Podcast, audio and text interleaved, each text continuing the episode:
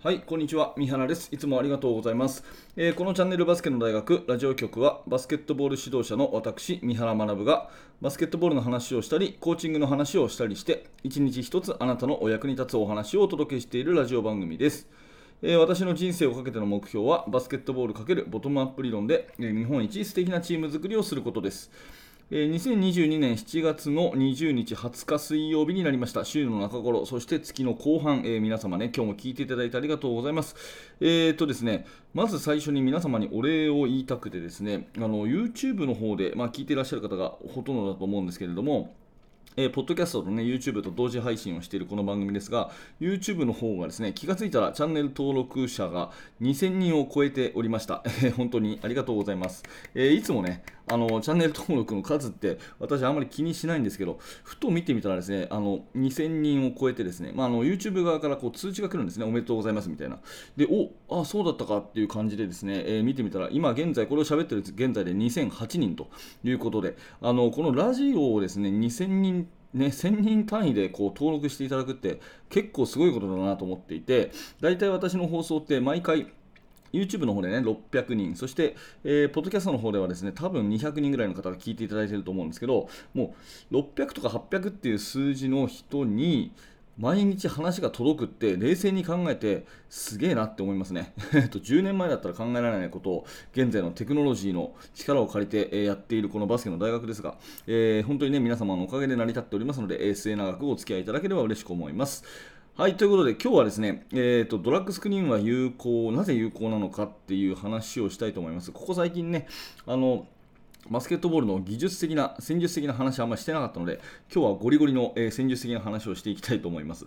あの昨日ですね、え、日本代表対フィリピンの試合がありまして、え、ベスト8決定戦ということで、あの行われまして、えまあ、フィリピンね、強い国なんでどうかなっていうところで思ってたんですが、ハイライトを見るとですね、102対81で日本が100点ゲームで勝利と、かなりハイスコアなゲームだったんですけど、第1クォーターで32対16と流れに乗った日本がですね、途中ちょっと渡辺選手が足をひねるような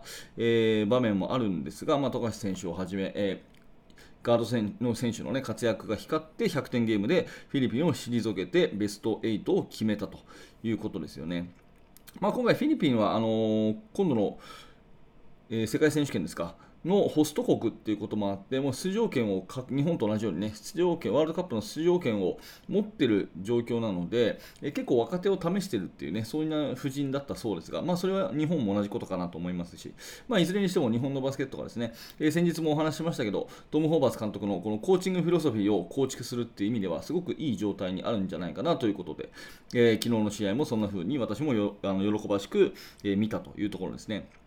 でここ最近、日本のバスケットはあのガードの選手がまずキーマンでですね、え、ドリブルをずっとついてきて、え、そしてペイントに侵入して、え、ディフェンスを引きつけてキックアウト、スリーポイントっていうようなバスケット、まあ、簡単に言えばね、えもっといろいろセットは当然あると思うんだけど、簡単に言うとドリブルで、えガードが侵入していって、ディフェンスを引きつけて、そしてスリーポイントのチャンスを作るっていうバスケットが多くて、でしかもそれをなるべく速いペースでやっていくっていうところを、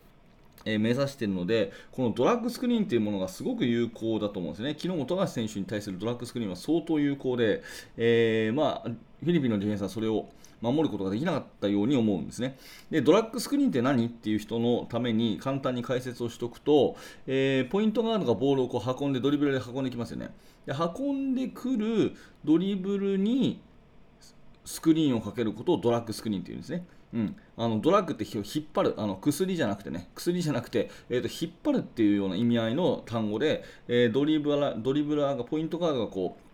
うセンターラインを越えてドリブルで運んできますよね、うん、あのセンターラインを越えてドリブルで運んでくる。でセンターライン越えたあたりでスクリーンをスッとかけてさらにもう一歩奥までドリブルを引っ張るためのスクリーンのことをドラッグスクリーンというんですね。でこれがですね非常に効果的でそのディフェンスは戻っていく、うん、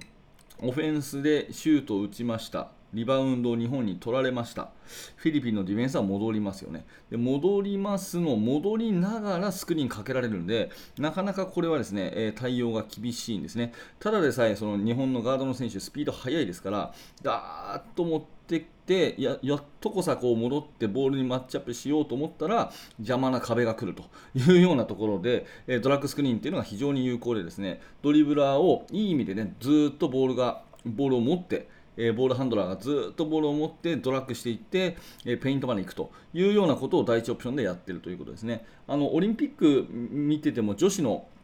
日本代表、それから、えーと、2016年のリオオリンピックですか、その時もですね内海監督率いる女子日本代表は、かなりこのドラッグスクリーン、シングルドラッグ、ダブルドラッグ、2つ使ってですね、えー、かなり有効に使ってたんじゃないかなというふに思います。一つ、あの現代のバスケットの主流の一つですよね。うんで、えー、まあ、ここからがちょっと本題というかですね、ドラッグスクリーンはじゃあなぜ有効かということをちょっと因数分解してみたいんですが、えー、先ほども言ったようにディフェンスは戻っています。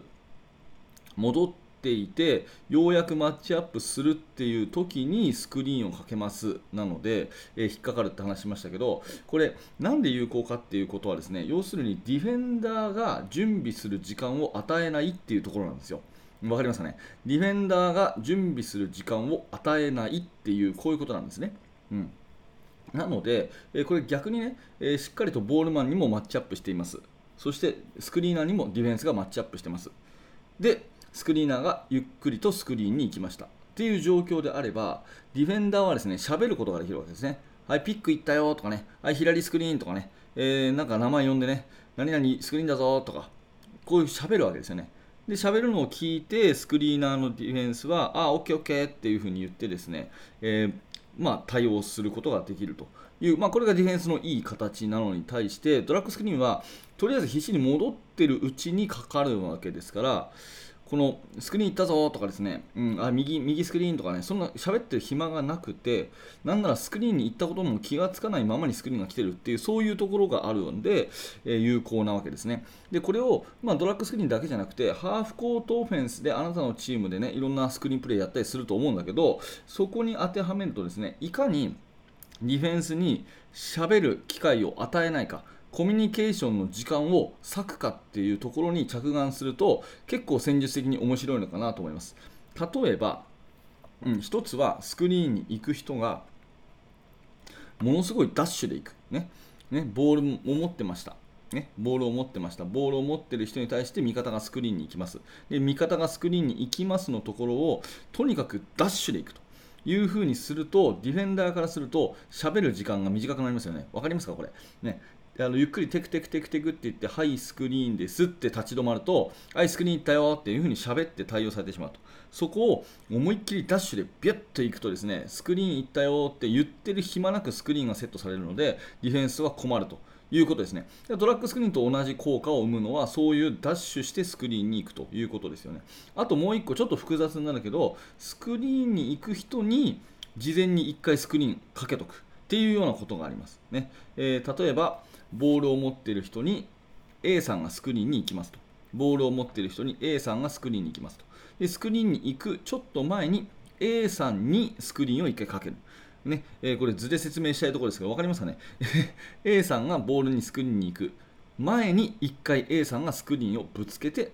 いくとか。っていうようなですね、スクリーン・ザ・スクリーナーなんて言いますけど、そういうふうにちょっとした工夫でディフェンスがしゃべる余裕をなくす、時間的な余裕とか、あとはそのタイミング的な余裕がなくすっていうことをすると、スクリーンはガチッとかかるんですね。うん、なので、えー、このドラッグスクリーンはなぜ有効か、非常に最近のバスケット、特に日本代表のね、えー、男子の今、アジアカップやってるバスケットは、ドラッグスクリーン非常に多いので、あ今日の放送を聞きながらね、もう一回見ていただくと、あなるほど、三原の言ってるのはこういうことかって分かると思うんですけど、ドラッグスクリーン、早い段階階でのピックに行くっていうのは、ディフェンスがしゃべる時間がないから引っかかるんじゃないかなって私は思うんですね。うん、っていうことはそこの,、えー、その共通項っていうか同じものをハーフコートバスケットに当てはめたときにじゃあスクリーンの成功の秘訣はディフェンスにしゃべる間を与えないことであるということであればダッシュしてスクリーンをかけるとかスクリーナーにもう1個手前にスクリーンをかけとくとか、なんか戦術的工夫をすると、あのセットオフェンスの中でもドラッグスクリーンと同じようなビッくりしてぶつかるというようなスクリーンになるんじゃないかなというお話です。こういうふうにね、えー、なんか物事をこう本質を捉えて、共通項を捉えて、それを他に生かすみたいなことって、戦術的に非常に、えー、私は好きですし、面白い考えだと思うので、えー、まあそんな事例ということでね、え今日は具体的な話をさせていただきました。え今日の放送はドラッグスクリーンはなぜ有効かというお話です。はい、ありがとうございました、えー、このチャンネルはバスケットボールの話、コーチングの話を幅広く揃えております。えー、2000名以上の方がね、聞いていただいているということで、本当にありがとうございます。えー、毎日更新続けていきますので、えお気軽にチャンネルの登録、そして、え高評価、低評価のボタンをポチッと押してください。はい、最後までありがとうございました。三原学でした。それではまた。